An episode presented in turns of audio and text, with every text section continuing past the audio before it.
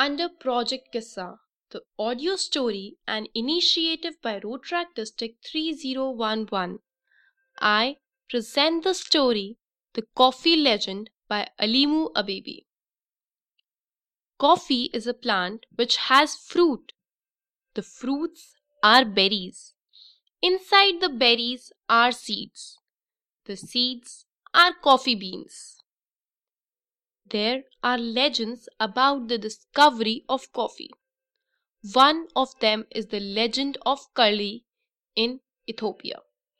Kaldi was a young Ethiopian shepherd.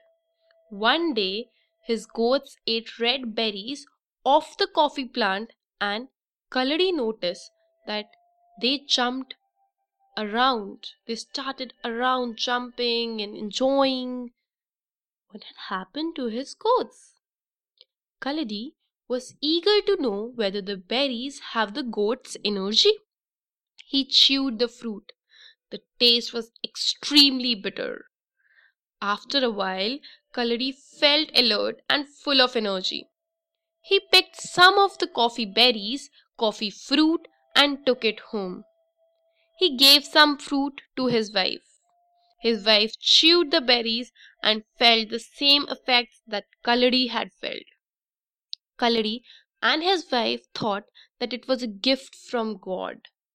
Days later, Kaldi took some of the fruit and leaves of the coffee plant to a nearby monastery. Kaldi told the whole story to the monks and then left the monastery. The monks secretly followed Kaldi to check whether that what he has told is true or not. The monks saw that everything Kaldi told was true. The goats were in a playful mood. Back at monastery, the monks told the other monks to boil the coffee fruit. The monks drank the boiled fruit and found it terribly bitter. They thought that it was a devil's drink. Then they threw the remains of the fruit into a fire.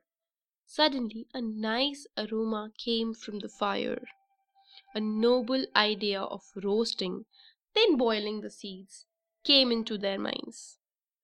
After they drank this flavorful beverage, they stayed alert and felt energetic.